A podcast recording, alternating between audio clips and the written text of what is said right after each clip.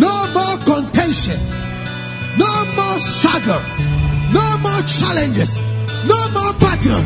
Because there comes a time where you need to rest from your battle.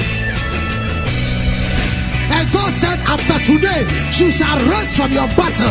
The battle of your marriage, the battle of your business, the battle of your finances, the battle of your sickness, the battle of your shame, the battle of your disgrace, the battle of your setback, the battle of the pains you don't want to forget. God said, you will rest from your battle.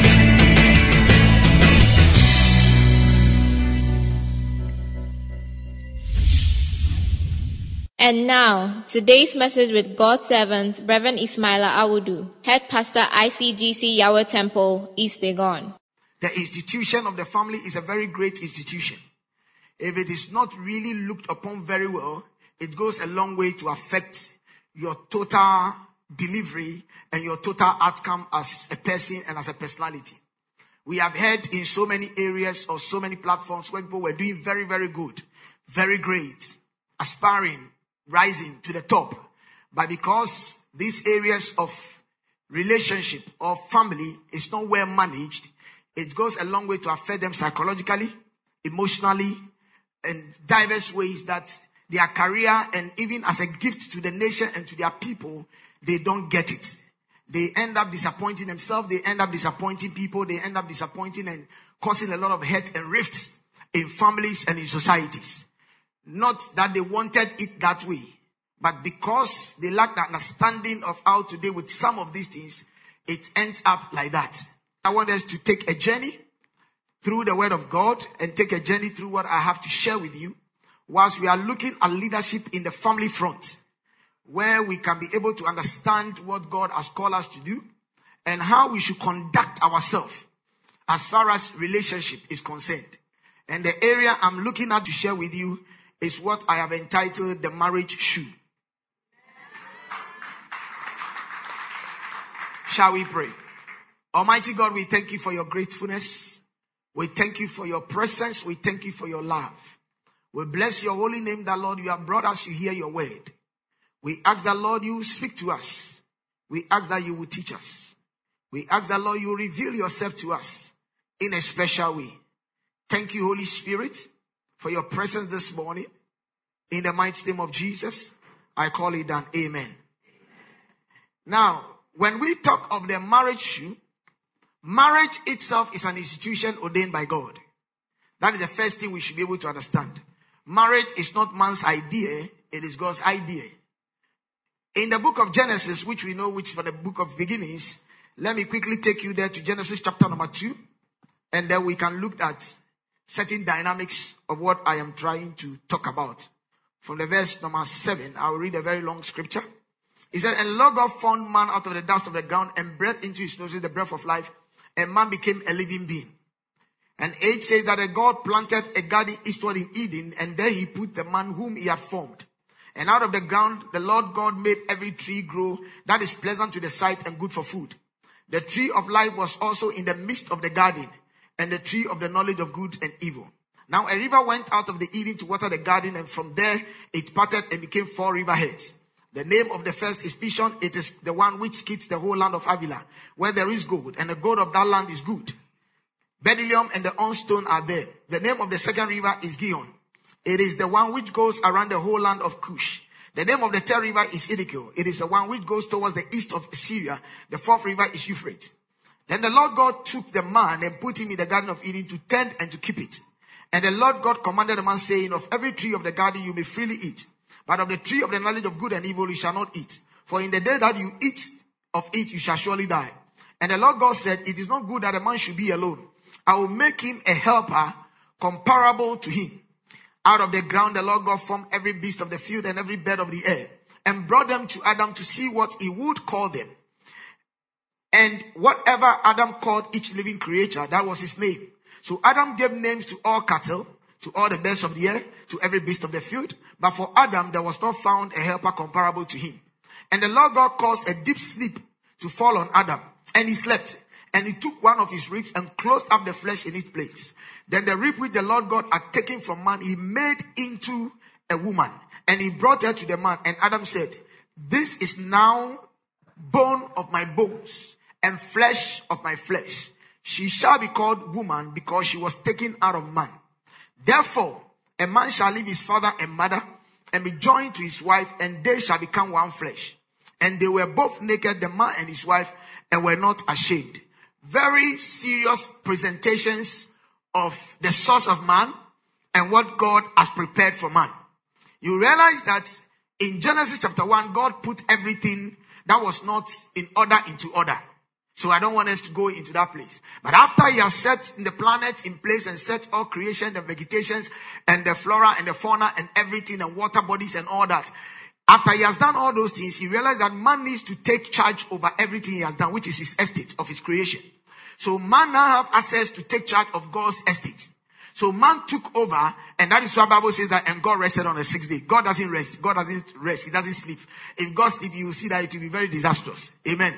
That word there in Hebrew, it means that it was transfer of power. God transferred to us the ability, the responsibility to take over as men because he created us in his image and likeness. That is why God does not come in to stop you from going to school. Amen. Because he needs you to be educated to be able to manage his estate. That is why we cannot blame God for the depletion of the ozone layer. That is why we cannot blame God for the pollution of our waters. That is why we cannot blame God for the distractions of our vegetations. That is why we cannot blame God for the distractions of our wildlife. Because God put us in charge to manage all these things so that we will benefit from it. We become the beneficiaries of the preservation of our environment. So when we talk of the green revolution, it is not a man's thing, it is God's assignment to man from creation. Are you understanding me? So when man fails in his quest and his responsibility to preserve these things, it becomes a disaster to man himself. But God put it in place for man to take charge over it. So when it comes to the day of accountability, we all talk of the judgment day. The judgment day is not only about how you live your Christian life, no. But the judgment day, we are going to give account of certain things. One, you are going to give account of how you utilize your time on earth. Amen how you and I utilize our time on earth. We are going to give an account because God created us and put time in place that we will use the time as a resource, as a resource to manage his estate that he has given to us. So if you fail to think that time belongs to me and I can use the time anyhow, on the day of accountability, you are going to account for the time. We'll also account for the resources God gave us in terms of the money God gave us in terms of the opportunities God gave us, we are going to account for it. Positions, influence. We are going to account how did we use those things? To what benefit did we use it? So you cannot say the money belongs to me. Yes, you have your money, but God gave it to you. So you are going to give an account how you spent it. Because he made it a steward of his estate. And Bible said that it should be found in every steward to be faithful. A steward is an overseer. A steward takes care of things. Are you understanding me? So we are taking care of God's money, God's resources. We will account for it. The next thing we are going to account for is our lifestyle, how we took care of our body, this physical body. How did you treat it? God has determined that you are supposed to live 75 or 80 years. That is what He has planned for you. Now, the reason why you didn't get to that age, you need to be able to explain it. It's a very serious thing. So he instituted that even in scripture, he says that we should exercise. That is why the whole book of Leviticus, it is not just a written book, but the whole book of Leviticus teaches you on health and dietary. How you should be able to eat, what you should do, and all those things. They are all healthy practices. So that you can keep your body, which is the temple, stronger for the spirit to be in you to do the work that God has called you to do on earth. Because every man on earth has an assignment. And God is counting on you and I to fulfill that assignment. So we need to keep this body in shape to accomplish that assignment. You can't waste the body. You will give an account of it. You will also give an account of the knowledge God gave you, which is the wisdom He gave you, the knowledge He gave you. How did you utilize those knowledge to the advancement of the course of your assignment on earth? Did you waste it anyhow or you put it in good use? You discovered things to destroy people or you discovered things to help people. How did you rule with the knowledge God gave you and all that? They are all part of what you are going to give an account for. Can I hear an amen? Before you now come and talk about your relationship with your creator, which is the God who created you, how did you relate with him? Did you receive and accepted him? That is your true Lord? Or you looked at a tree or something else and derive your source from it? So all these things are things you should be able to consider and be able to know that you are going to give an account. How you relate with people is very, very critical. Words you use. You are going to account for the words. Everything, Bible says that every idle word, every idle word you use will be accounted for. So it is not just saying it, but everything we do will be quantified into giving an account for it. Then how you took care of your family. How you took care of your family. Your wife, your children, and any other thing that comes with it. How did you manage them? So all these things are going to play because he gave us the right and sat back for us to work with it. So we are now going to report back that you sent me, I have finished.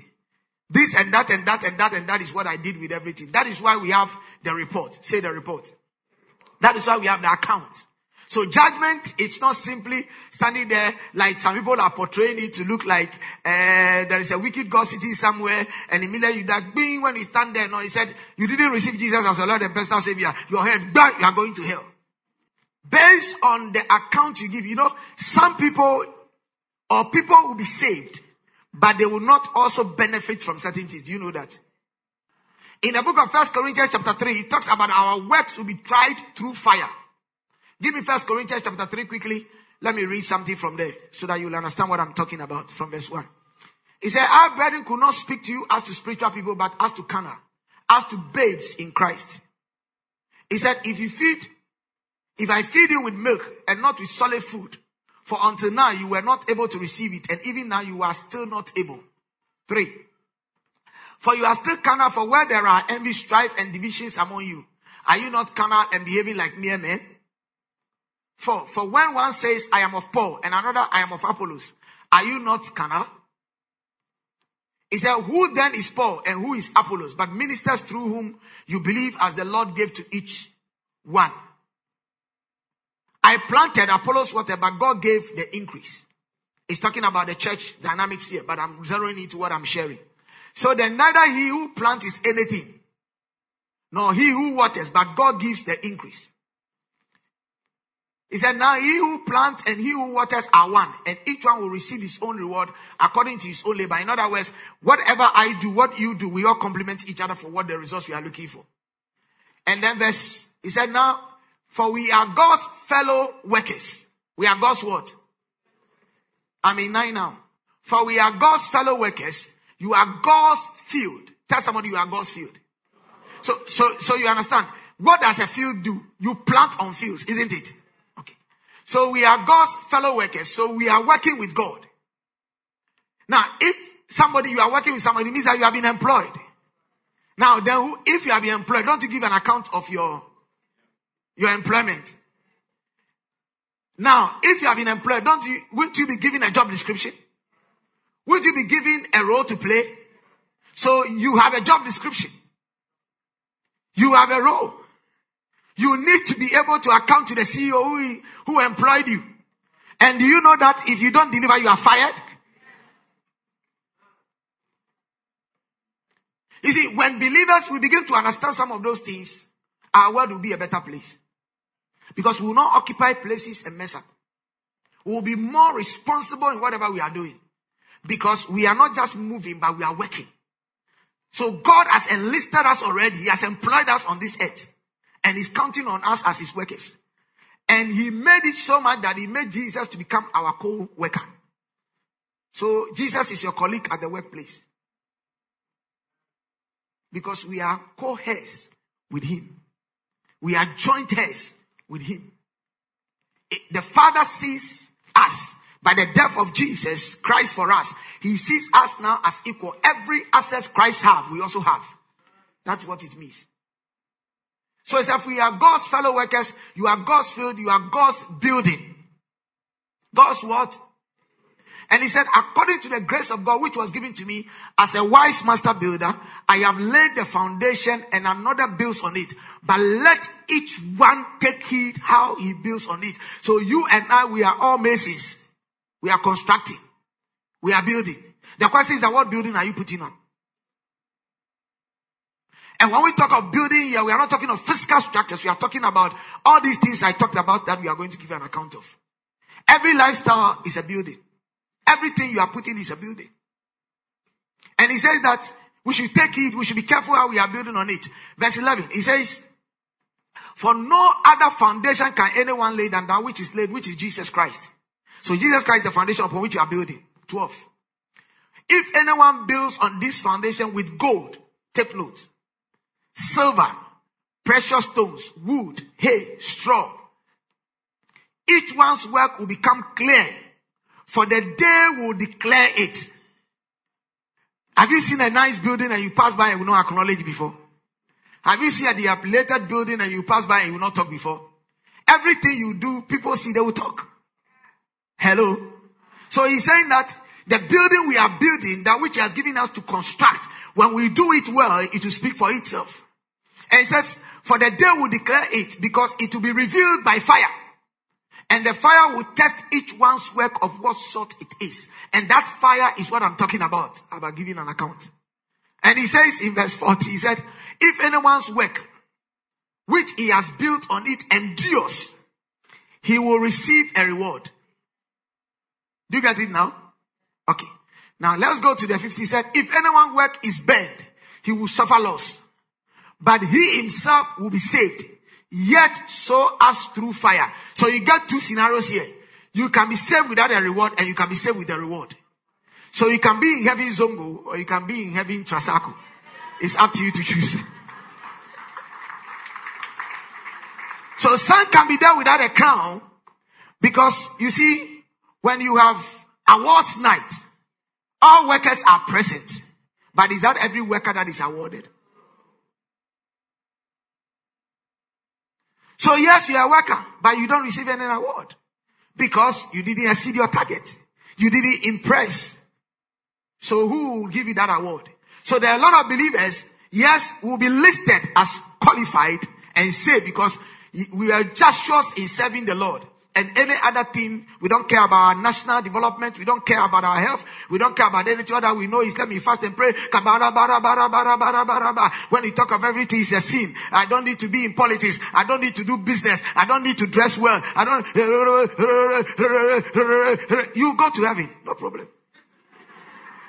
No problem. But you are a disaster and a failure to the mandate of God.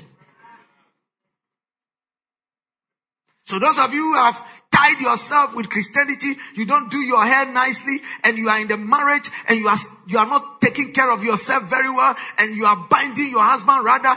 Please, this month I am with you here. Give God a break. You see, we are wasting time on unnecessary things when we need to fix it because God said we are building. How are you building? You don't know how to cook. You will not learn how to cook. Your husband talks and you get a house help and the person is cooking better. You start to compete with the person in the house. You think your husband is going after the person. You create all kinds of problems. The question is that, do you know how to do it? Then learn it. Am I preaching somebody here? You are not dressing well and somebody is dressing well and is passing by. Your husband will look because beauty is the eye of the beholder. You will look by all means. If you don't want a person to look, look good. You are a man. You will not push yourself. You will not do anything. Listen to me. You need to know that when we talk of the head, the head is not just this head. I am the head of the family. No. The headship talks of responsibility. That is what it connotes in scripture. When Paul was referring to the man as the head. So it represents responsibility. Responsibility as having authority over the family. Responsibility as giving to the family. It doesn't matter how much a woman will have. Even if it is one city, give as a man. Because your role is to take responsibility. It doesn't matter how the woman can be uh, uh, Adolf Hitler or Marie Jata or, or, or Margaret Thatcher. As the man, your authority should be exerted over the family for the family to know that daddy is in control.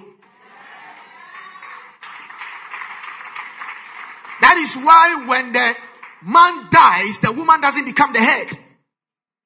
God comes and sits in that place as the head over the family. It cannot be traded. The problem we are having is conflict of roles. And it's about time we need to define it and define it very well. It doesn't matter how intelligent or smart my wife will be. She can never be the head. It's as simple as that. But that headship is not a bullying to bully her. No. But that headship is for me to be responsible for her to see that I am, and responsibility is not about money. Please let's get it right. We sometimes we say that when I have money, then you know that I am the man in the house. It is foolishness. If you can't be responsible and be in charge when you have money, you can never be in charge. Have you not seen a rich man who is a fool before and doesn't control anything? Reason why we're having a lot of heartaches, pain, disappointments, suicides, some people who are not drunkards have become drunkards overnight. Some cannot even sleep in their homes. Some are afraid to go home after work. Some are even afraid to even enter into any relationship again. It's all because of the misunderstanding of what we really mean by relationship and marriage.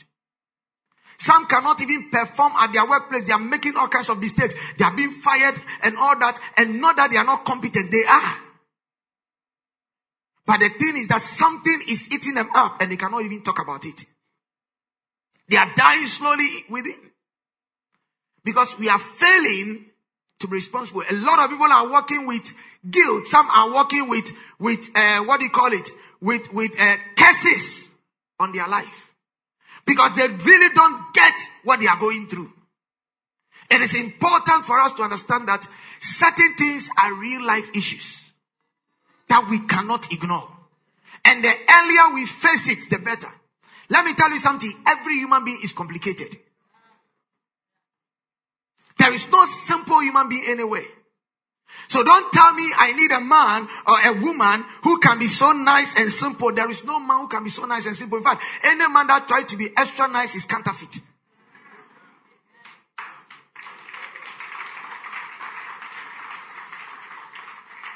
It is only our spirit that is perfect because it comes from God and it cannot be faulted. But our body, which is from the soil, from the humus, has a challenge and has a weakness. Our soul, which is the center of our reasonings and intellect and emotions, have a challenge. Are you there with me? But it's our spirit that stands clean. That is why it's our soul that stands judgment, it's not our spirit, because the spirit is already regenerated and is not condemned. But our soul will give an account of how he reasons and does things. So there is no perfect man or perfect woman anyway. So don't be praying and telling God, give me a perfect man, a perfect woman. God will not give you a perfect man, a perfect woman. He said, dress the garden and keep it. There is a work aspect of every relationship.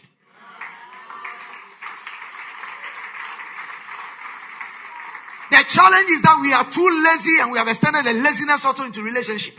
And we think relationship is microwave. I take the food, put it in it, I press, set my time, I sit down, fold my arms, the thing is hot, I take it and eat it. It doesn't work that way. The relationship basket is always empty. It is like a brand new computer which has not been programmed. Whatever program, if you have not put Excel or spreadsheet on that computer and you want to do accounting, Excel, you want to use Excel or spreadsheet, it cannot generate for you because the thing is that it can't recognize your command.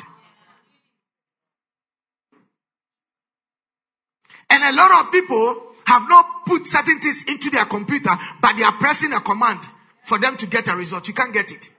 If you have not shown respect, you cannot press the command of respect for you to have a respect. If you have not sown the, uh, what do you call it? Planted the program of, of honor, you can't deserve honor. So don't let us deceive ourselves. For the fact that you are a Christian does not mean that your marriage will work automatically. Let's get it clear. And last step deceiving ourselves.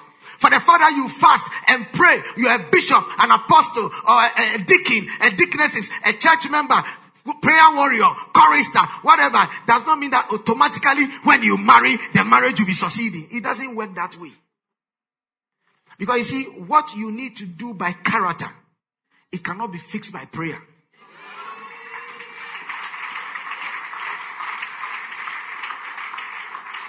So I'm talking about a marriage shoe. This is a piece I read some time back, a very long time. And I saw the need as a relationship coach and a relationship expert. I read and get all information to be able to guide me and also to not only practicing it in my home, but also speak to people that I engage in. And here we are. When we talk of the shoe, marriage is like a shoe. When you wear oversized, be ready to drag it along throughout life.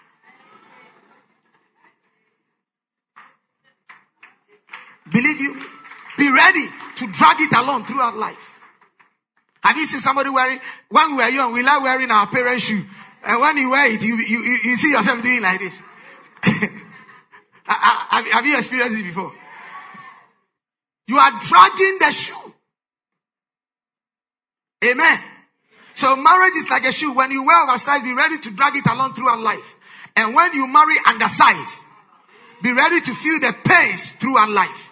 There are people who are sitting, they go to meet. Have you met them before? Especially the ladies. They are only praying that, that they will get a place and remove and wear some slippers. Because that you will look and say, oh, your shoe look nice. But he's in your head. He said, you don't know what I'm suffering that day. Give me a wave. Are somebody wearing over shoe, oversized shoe, or you are wearing a painful one here? when they remove their shoe, you will realize that the toe and everything is, is, is tired. One thing about marriage is that you don't drop your shoe or remove it at any point, no matter how painful or how stressful it is. That is why I thought it necessary to share with you today about the marriage shoe. It will be a very strong benefit to those of you that are about to enter into relationship. And it will also be a point of reference and help to those of you that are also already in the marriage. So let's go on.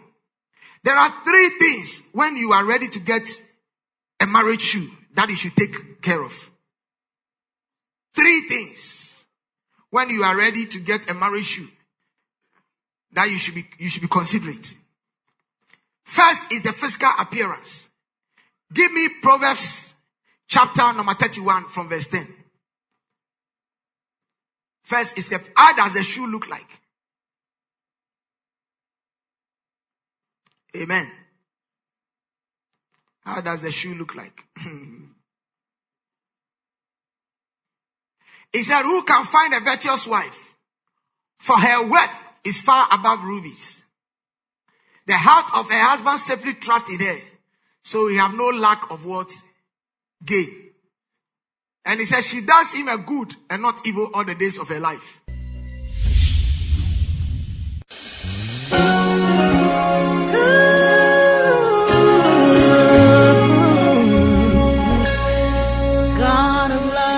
Thank you very much for listening. This is a message from ICGC Yahweh Temple, East Legon. We know you've been blessed by God's word. For more quality and practical teachings of Reverend Ismaila Awudu, visit us online at www.icgceastlegon.com or email to yahwehtemple.icgc at gmail.com or call us on 057 2260 434 or 057